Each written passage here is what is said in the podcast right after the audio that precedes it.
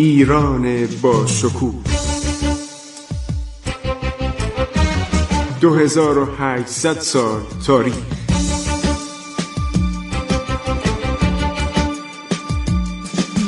عبور از تاریخ.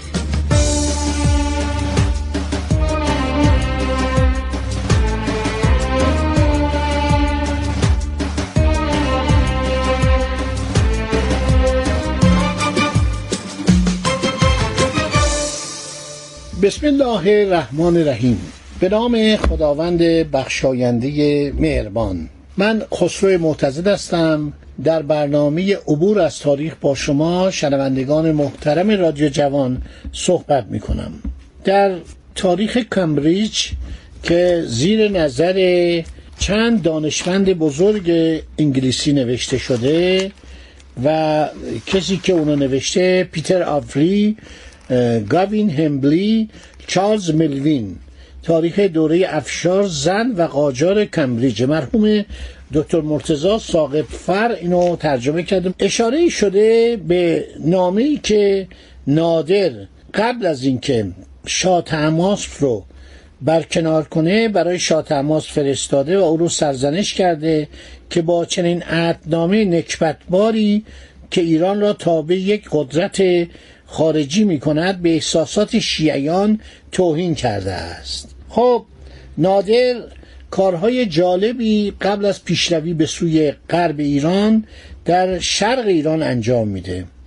الله یارخانو که در حرات بوده به مولتان تبعید می‌کنه. شست هزار عبدالی دیگر به مشهد نیشابور و دامغان تبعید میشن. یعنی شهر عراد امن میشه. نادر قبلا یک عامل موازنه افغانی پیدا می‌کنه. عده از سپاهیان افغانو وارد نیروهای خودش می‌کنه که اینها جمع بشن و ارتش نادر تقریبا یک ارتش بین المللی میشه. عریضه از اصفهان به دستش می‌رسه. که از کار احمقانه شاه و چپاولهای او شکایت می‌کنه.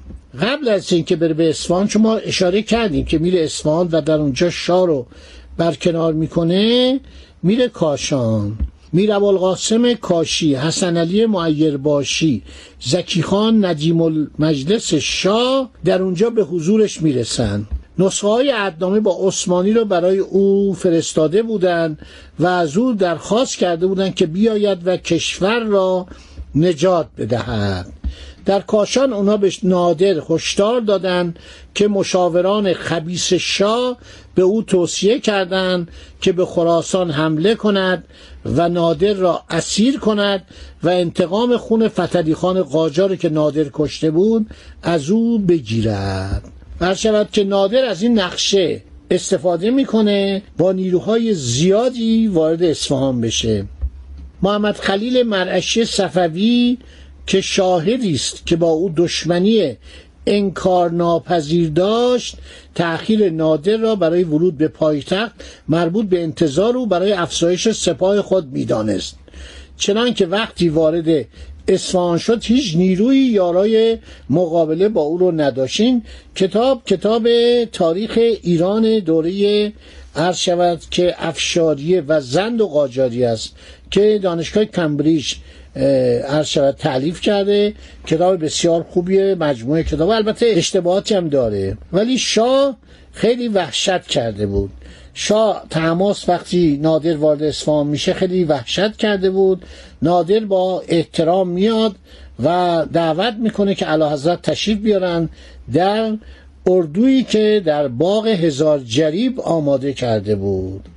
او که با سالیقه شاه تماس آشنایی داشت نوازندگانی از خراسان به همراه آورده بود تا شاه را سرگرم کنند و به پذیرایی از او بپردازند.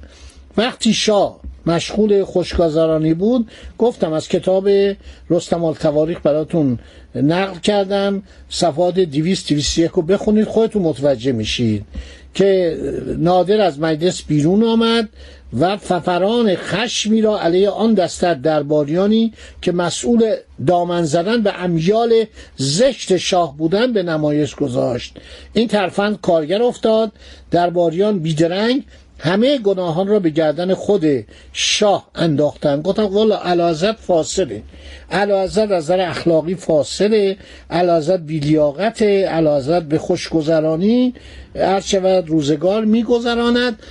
گفتن گفتن قبلا هم که پدرش این از اصفهان فرستاد بیرون به جایی که بره سرداران رو جمع کنه برگردن و اینا اصفهان رو تصرف کنن تو قزوین بسات خوشگذرانی و عیاشی گستران و در نتیجه باعث شد که محمود افغان با 18 هزار 20 هزار 25 هزار سربازش شهر 800 هزار تا یک میلیون نفری اصفهان رو تصرف کنه.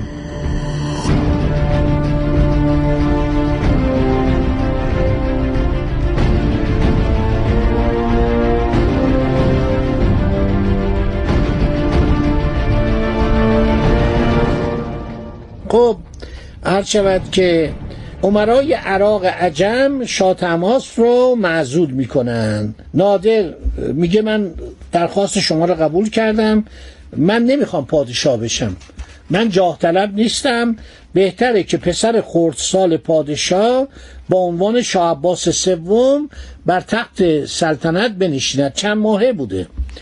این گزارش محمد کازمه و هر شود که تمام مطالبی که نوشته تقریبا درسته و می‌گوید که نادر چنین استعدادی داشت که صحنهگردان هر شود اوضاع بوده.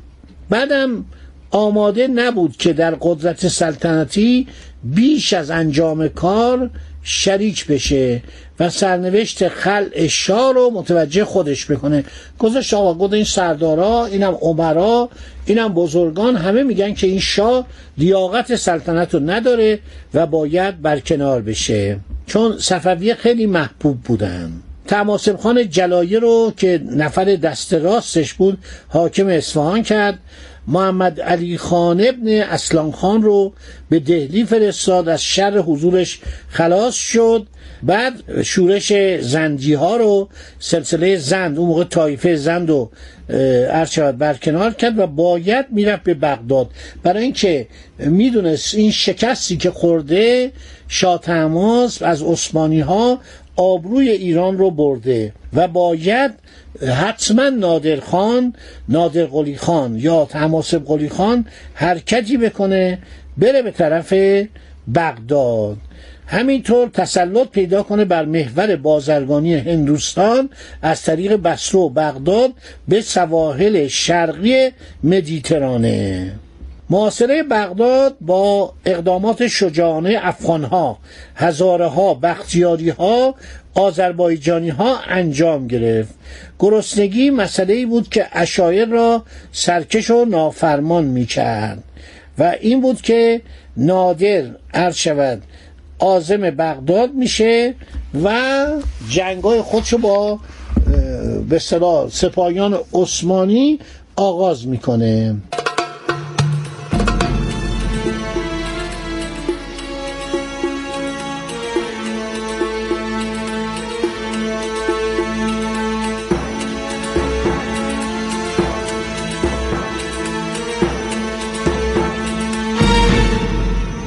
خب تا وقتی که نادر در داخل خاک ایران می جنگی من اون قسمت کمبریج رو تموم کردم الان برگشتم به منابع دیگه.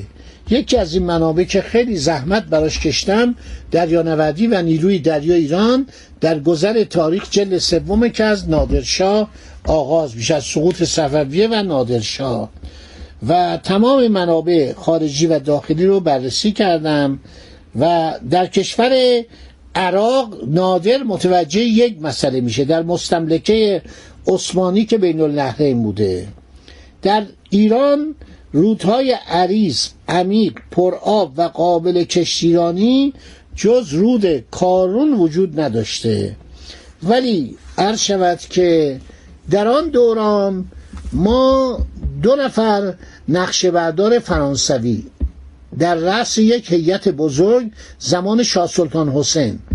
ژوز دوروی فرانسوی بوده. و نقشه بردار آلمانی که ماتیوس زویتر بوده. اینا اومدن مساحت ایران رو عرض شود که نقشه کشی کردن. روی تمام قسمت های ایران اومدن با اون دستگاه اولیه اومدن نقشه ایران رو تهیه کردن. دو میلیون و پانصد هزار کیلومتر مربع خاک ایران بوده. در اون مساحت رودهای پرآب مثل کرا در قفقاز و نوایی شمال باختری ایران آن روز مثل داغستان جریان داشت. جیهون در شمال خاوری و رود سن در جنوب خاوری از رودهای بزرگ و خروشان بود که عبور از آنها محتاج در اختیار داشتن شناور بود. ولی صفویه به اونجا کاری نداشت چون اونجا جزو کشورها و جزو ممالک تحت نفوذ و قدرت ایران بود. حکام محلی خودشون اونجا رو اداره می‌کردن. هرچند در داخل ایران بعضی از رودخانه ایران در فصل بهار پس از ذوب شدن برف نشسته بر کوساران پر آب می شدن. عبور سپاهیان سوار نظام ایران از جاهایی که گدار خوانده می‌شد دشوار نبود. در حالی که رودهای بزرگ مانند کرا یا رود سن در مرز ایران و هند یا جیهون یک مانع طبیعی محسوب می‌شد. بعدها انگامی که نادر طی سفرهای جنگی خود با آن رودها می رسید نیاز به شناور برای عبور سپاهیان و توپ و بنه ارتش داشت. و هنگام پیشروی در بین النهرین هم ناچار شد به احداث پل یا جسر مبادرت بورزه. برای اینکه قبلا هم شاه وقتی به طرف بغداد می‌رفت پل ساخت. یک جسفایی ساخت که ارتش از این وره عرض شود که رود شط العرب به آن طرف بره. از این طرف دجله به آن طرف بره. از این طرف زاب به آن طرف بره.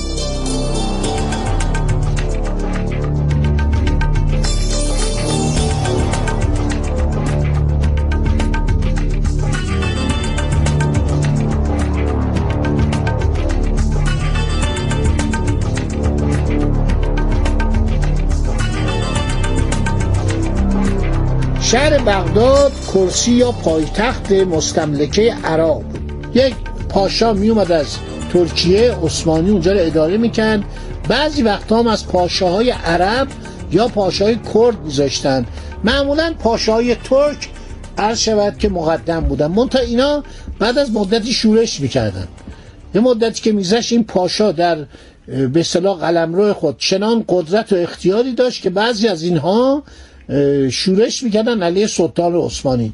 چون مجاور ایران بودن همسایه ایران بودن معمولا به دربار ایران هم یه لبخندی می‌زدن هدایایی میفرستادن و گاهی دربار ایران از اینا حمایت می‌کرد.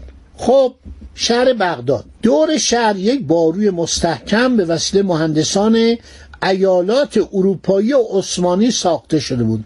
صدها مزغل و کنگره داشت. شهر بغداد مسلح به سه هزار توب و حدود 20 هزار تن نظامی نظامی ورزیده بود.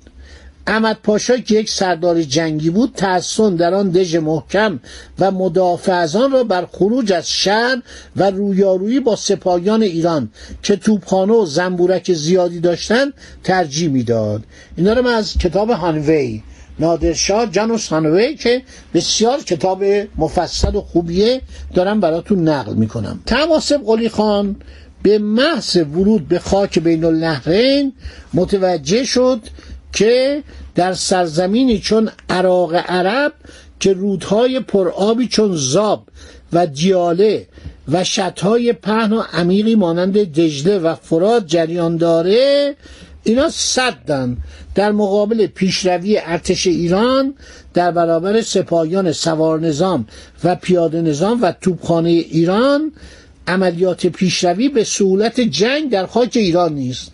تمام خارجان نوشتن عجیبه که آن شخص که یک مرد کوهستانی بود یعنی نادرشاه چگونه توانست از کشوری که پر از رودخانه بود رودهای عمیق و عریضی مانند عرض شود که رود دجله بود رود فراد بود عبور کنه. همینطور در هندوستان که بعدا لشکرکشی می‌کنه. عبور از اون رودهای پر آب با جریانهای تند نیاز به بستن پلهای مصنوعی و قایقی داشت. ارتش میبایستی شناورهای متوسطی برای انتقال توپ اسلحه و مهمات و آب و آزوقه در اختیار خودش می داشت تا به موازات حرکت قوای زمین در خشکی ملزومات را در رو تمن کنند. تا همینجا به خاطرتون باشه تا برنامه بعدی که ماجراها رو برای شما عزیزان تعریف کنم. خدا نگهدار شما باد. عبور از تاریخ.